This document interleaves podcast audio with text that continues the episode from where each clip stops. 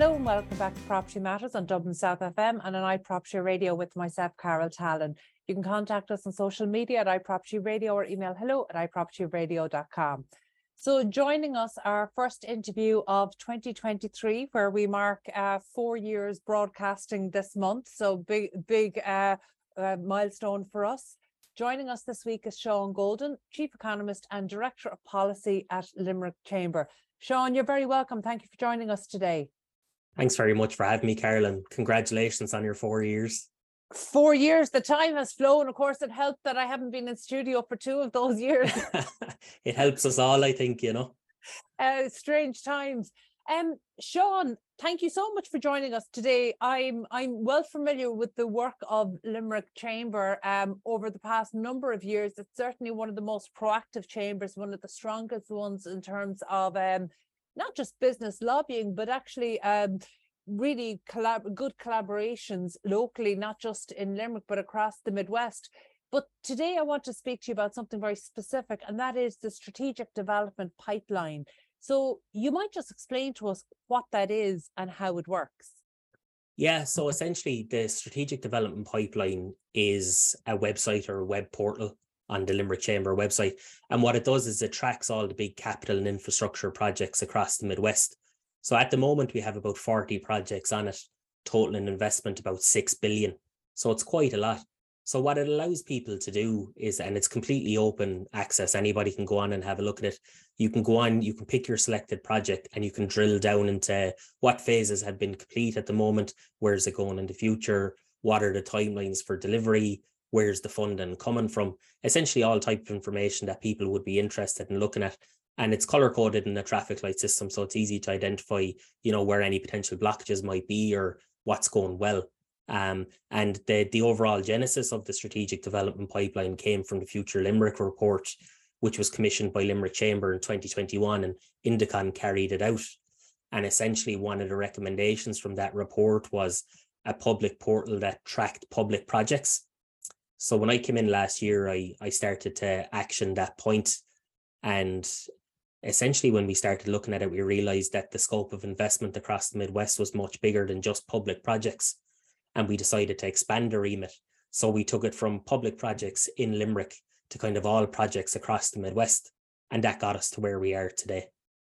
Um, it's a really interesting one because uh, at a glance you might say, well, isn't this a tool that every local authority should have and therefore should make available because again planning is a public function um, and yet in Ireland I feel like we've been really repeating ourselves over the past decade like yes planning is a public function but all of these uh, all of this public information is generally locked away on PDFs uh, in obscure places and websites that even the local authority teams themselves sometimes um, have difficulty in accessing. So to see this type of project being brought forward by a chamber, not a local authority, is a really interesting move. So let's just go back a step. Um, first of all, just explain to people maybe who aren't familiar with uh, chambers or the old chambers of commerce that they would have been known. You might just describe what your remit is and the work that you ordinarily do. Yeah, so I suppose you know historically chambers of commerce are are kind of viewed as business organizations, you know that that form mixers and create linkages amongst businesses.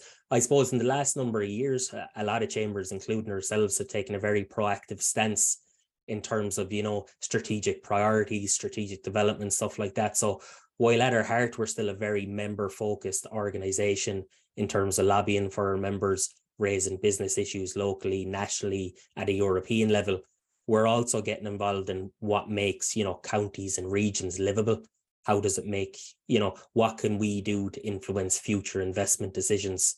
You know how can we retain the investment we have? How can we encourage investment in the future? And that's kind of a lot of what we do as well. So there's a blend between the two. We'll do a lot of submissions in terms of how to make somewhere more livable in terms of housing and transport but we'll also take a lot of our member issues and bring those up and raise those and try lobby on their behalf as well. So it all comes back to just creating and nurturing a, a business environment carol you know, it's interesting over Christmas, and I don't know how this came into my YouTube feed, but I came across an old video from 1965 about FDI, uh, particularly up and down the west coast of Ireland. So it was right down as far as kind of Cork fisheries in Cobh, right up as far as, or sorry, uh, um, sorry, it was energy plants um, in Cobh and up as far as the fisheries in Donegal. But it was really interesting to see uh, the Shannon region profiled at that time and the excitement, the uh, I, I suppose the positive uh, look uh, to FDI maybe when not fully understanding what the potential would be. And, you know, I thought it was really interesting to look back to see what was the conversation happening around international funds coming into Ireland back in 1965 as opposed to today. And I posted on social media and, and the comments were very much along the lines of where did we go wrong from 1965 to here? So you might just talk to us maybe about um, Ireland's changing perceptions around um, foreign direct investment and, international funds coming into Ireland. I know that's slightly um, outside of your remit with uh, Limerick Chamber, but I know your background. Um, I know you're you're well familiar with this uh, coming up uh, from your own professional background. So you might just talk to us about where Ireland is, and particularly uh, the west coast and and west of the Shannon, in terms of its receptive its receptivity to international funds and international money coming in. Yeah, I think you know 1965 was probably a bit before my time, so I'll I'll keep it more recent. But um, you know, I I think hugely receptive to any inward investment that's coming in. You know, um, try to do whatever we can in the region across, we'd say all stakeholder organizations that try to get it in.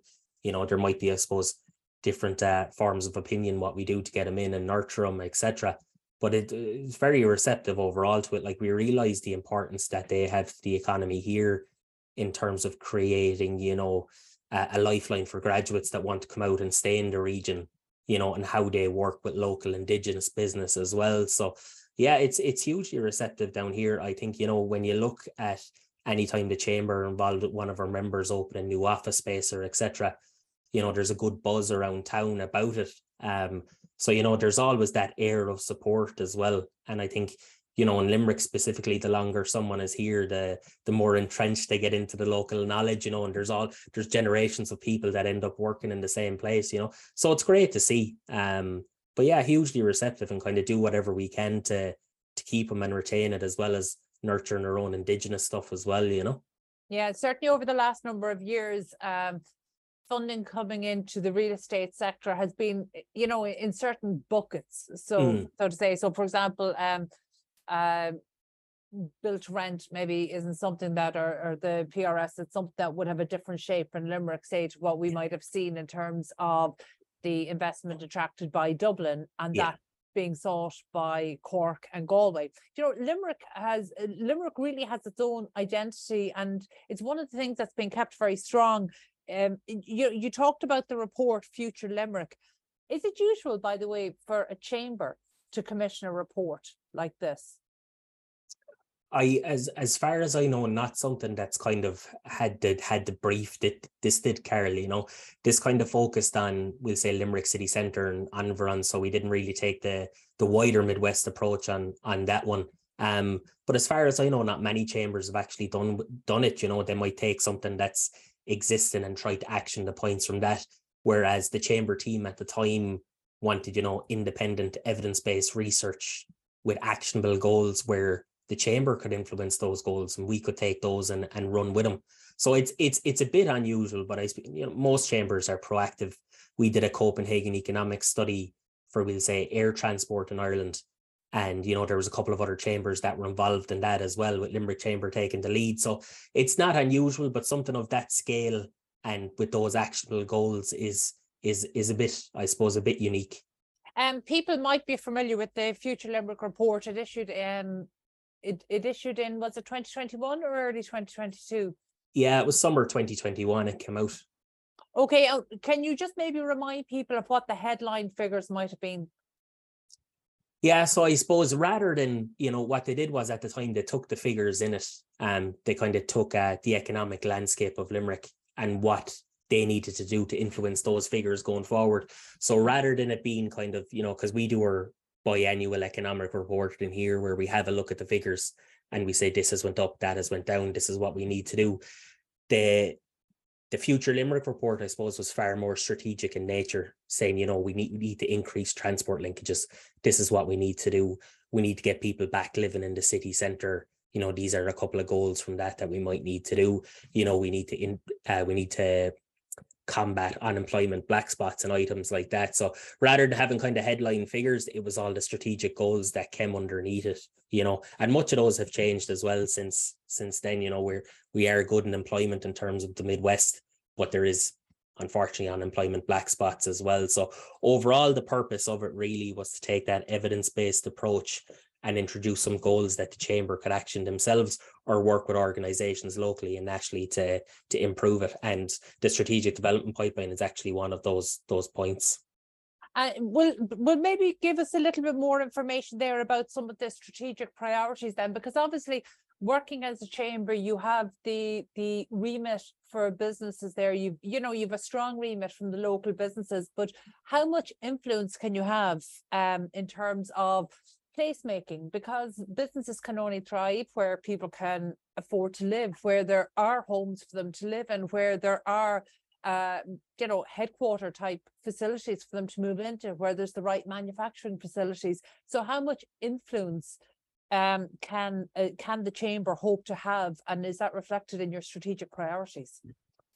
I think so, yeah. Like the, the report itself acknowledges that as part of any strong region, you have to have a strong urban centre.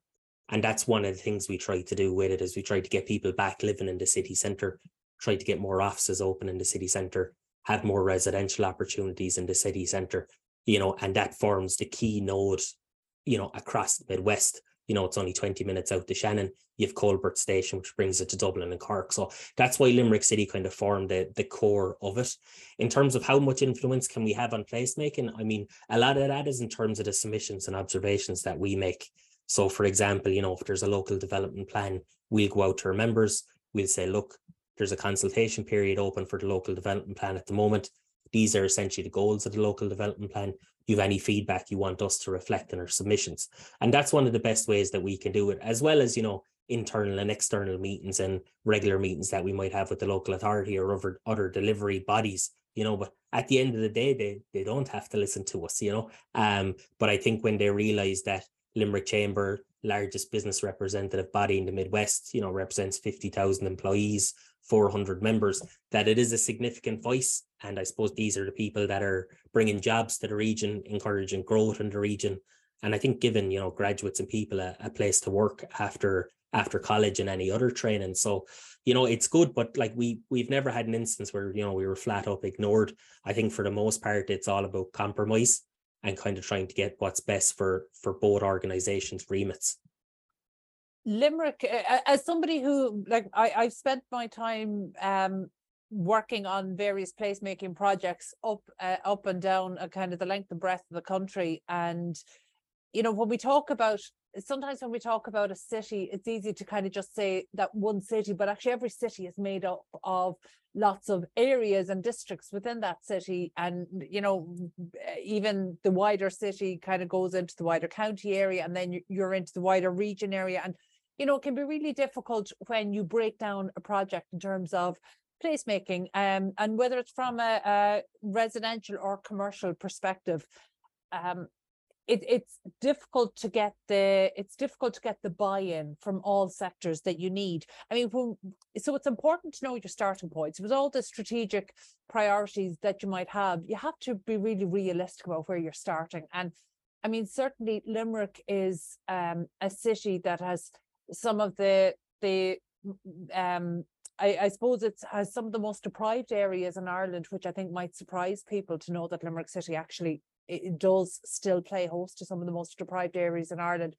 Um, so there, there, and the reason I'm saying it like that is because we can't just talk about the city as if a, a one size fits all approach will will work because it definitely won't. Not in any city, but particularly not in Limerick. And there's definitely a feeling like Limerick has been on the cusp of regeneration for decades. So, um, like, is that a fair perception is regeneration just taking a very long time? I mean, you talk about the importance of a strong urban centre. Does Limerick today in 2023, does Limerick have a strong urban centre? it's a tough one, you know, and like I'll, I'll I'll take the first part first. Like there there's no one size fits all policy. Like I mean, you know, you can see that at national level sometimes, and it doesn't truncate down to the regions or the counties. You know that it's probably something that we have to do on a differential basis. If you look at the breadth of submissions that Limerick Chamber does, I think we did about 14 last year. You know, there's ones that are kind of aggregate, you know, regional level or county level, but then there's other ones that are quite specific in terms of active travel projects you know, the Limerick Shannon metropolitan area transport strategy looked at the train stations and where we put those around Limerick. So I suppose that's where we influence the real granular level stuff, you know, that, you know, the city centre might have okay employment, but there's like some places on the north side of the city that might be having difficulty. And what we would advocate for in that regard is that you increase transport in there, you know, that you make use of the greenfield land that's there and hopefully bring up the area and give people opportunities that are there. So it's it's very it's very tough to do it, but I think we're lucky here that you know in the chamber we've two full time you know economists. Not many chambers are are lucky to even have one. You know, so because of that we can actually hit the ground running and cover a lot of area with that in that regard.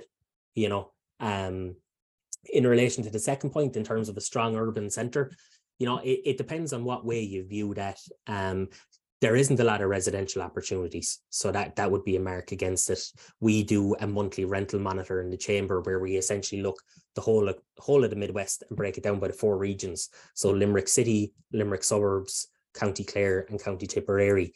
You know, and we might be lucky to kind of get between seven and ten, you know, places to rent in Limerick City per month. You know, it's very low across the whole region. You know, we might be lucky to get 120 to 150 houses across the whole of the Midwest so that's that, but look, that's a problem everywhere else is having as well. You know, it's not unique to Limerick. It's not even unique to Ireland, but it's something that we try positively influence. Then you have commercial vacancy issues. Again, everywhere struggling with that.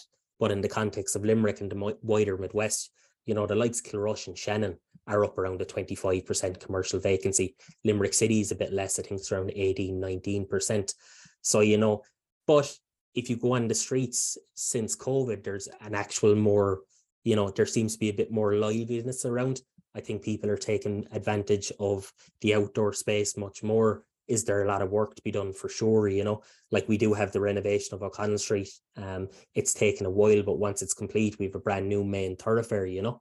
So I think there's there's a lot going for it. We have a lot of land in the city centre if anyone wants to come in and develop.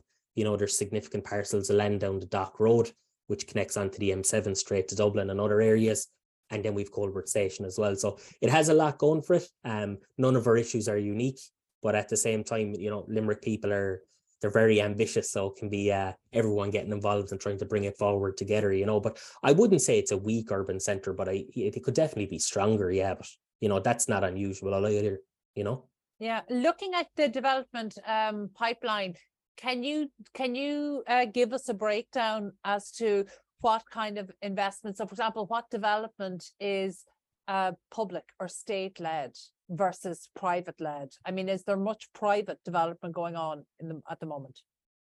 It's it's definitely leaning more towards public development. Um, but I suppose that's just the nature of the project. You know, it's if you kind of take it back a step and look at us trying to get data in for the development pipeline, so around planning permissions, around tenders, around costs, around timelines, a lot of the public stuff is readily available. So the private stuff takes more consultation. So it, it, it is at the moment weighted towards public stuff, but we're running an expansion program now where we're bringing more private stuff in as well. Um, if you look at the private stuff, you know, it's it's normally kind of residential projects, commercial projects. You know, there's a there's a museum as well, the International Rugby Experience, which is which is almost finished. But for the most part, then you have the public projects, which are the likes of schools, they're the likes of um, you know, active travel works, bus corridors, etc. So there, there's a good blend at the moment, but it could definitely be leaning more towards the the private sector, which is what we want to see in the future as well. Has there been any body of work done around the viability of development in Limerick um, in much the same way as there has been, say, in Dublin or Cork? I, I I don't think there's anything publicly available anyway, not that I can see. I think there's enough kind of development companies involved in Limerick at this stage with the LDA Limerick 2030 and, and private enterprise that I'm sure has been carried out, but I haven't seen anything that's publicly available. But I'd imagine it's the same issues as everywhere else. You know, apartment costs are expensive to deliver. You know, you don't want to be doing basement car parking. But at the same time, I think, you know, Limerick has historically, you know, the the second highest disposable income outside Dublin, you know, so it's the highest outside Dublin. Um, you know, there's there's land there and property prices are normally a bit lower than they are in other areas. So it's ripe for investment as well, you know, but I I don't think there's anything we'll say like the EY study that was done with the Construction Industry Federation for Cork where they look at apartment construction. But it's definitely something that would be interesting to look at as well, you know. Uh, yeah, just really to give us kind of a better understanding. Before we finish up, you talked there um, that that your remit is coming from 400 business members. So can you tell us maybe a little bit about what the business sentiment is there in Limerick City and County as we kind of embark on 2023? Yeah, so I mean, it's it's interesting because we carried out a business sentiment survey in April last year, and it was actually pretty positive the unusual thing was we carried out a consumer one at the same time and it wasn't as positive. They were kind of at, at odds. We carried out another one in November and December last year. And, you know, there is a bit of trepidation about going into 2023. You know, all the same issues that are there. You know, at the start of the year, people were worried about housing, they were worried about health. As we move towards the end of the year, energy came up as a huge concern. But at the same time, a lot of our businesses, I think it was, you know, 90% plus have the financial resources to, to continue operating, you know, um, and they're out of the ones that answered it. You know, I think it was about half of the businesses had more orders than they would have had pre-COVID, and another half were in line with what they saw at the start of the year. So it's actually a, a pretty good environment, you know, despite all the challenges that businesses are coming off of, you know, with Brexit, then COVID, supply chain issues, staffing issues there's still actually a bit of hope there, you know. And we asked the question as well, like how many businesses, you know, um, are actually confident in the Irish economy. And it was up around the 90% as well. So, you know, you would expect if you were a business owner, you might be a bit more negative, but that's not the case here in the Midwest at all, which is which is good to see, you know. That is positive. So then where are the challenges that um, your members are seeing? Are they around talent? Yeah, yeah. So it, it you know, it's it's talent it's retaining staff, it's it's upskilling staff. You know, getting houses for staff is a huge issue. Um, getting houses in appropriate locations is a huge issue as well. You know, it's it might be easy enough to find something within a 40, 50 minute drive, but that's not ideal either, you know. Um, energy is a huge issue, you know, diversity of supply is something that was raised as well among our members. You know, I suppose for our retailers as well, it's safety on the streets and you know, increased Garda presence. So it's it's not anything groundbreaking or unique, to be honest with you. It's all it's all the same issues that we kind of had at the start of the year. Um, and you know, obviously getting staff is a big one as well because their unemployment rate is is is quite low. You know, but they seem to be doing well as well. You know, they're kind of operating where they need to be. Okay, very good. And then finally, just before we finish up, Sean, you might just um tell us where your priorities, you know, eh, within Limerick Chamber, what are your priorities for 2023? Can you give us a glimpse maybe at some of the projects that will be keeping you and the team busy over the next 12 months? Yeah, so you know, we have um we have been tracking, you know, Airbnb and short-term rentals over kind of the last year. So we'll be releasing a study on that and kind of its impact on the market here locally. We've also been looking at shared bed spaces and we'll have a report on that in contrast to you know renting out a one bed apartment being able to rent a bed we're doing work around the regional airports program and what needs to be done there in order to kind of elevate Shannon, you know, and take advantage of its full capacity. And how do we get a European hub post Brexit? You know, and we'll be doing our usual Midwest Economic Insights, which is an economic insights of the whole kind of Midwest, and we'll be expanding the strategic development pipeline as well. So, you know, that's kind of the, the projects that we have sight of now at the moment, but our priorities lie, you know, in housing, health, transport, energy, and just all around creating a business environment where we can actually keep the businesses we have and and get more in, you know. Excellent, Sean. Thank you so much for sharing that with us and thank you for being so generous with your time.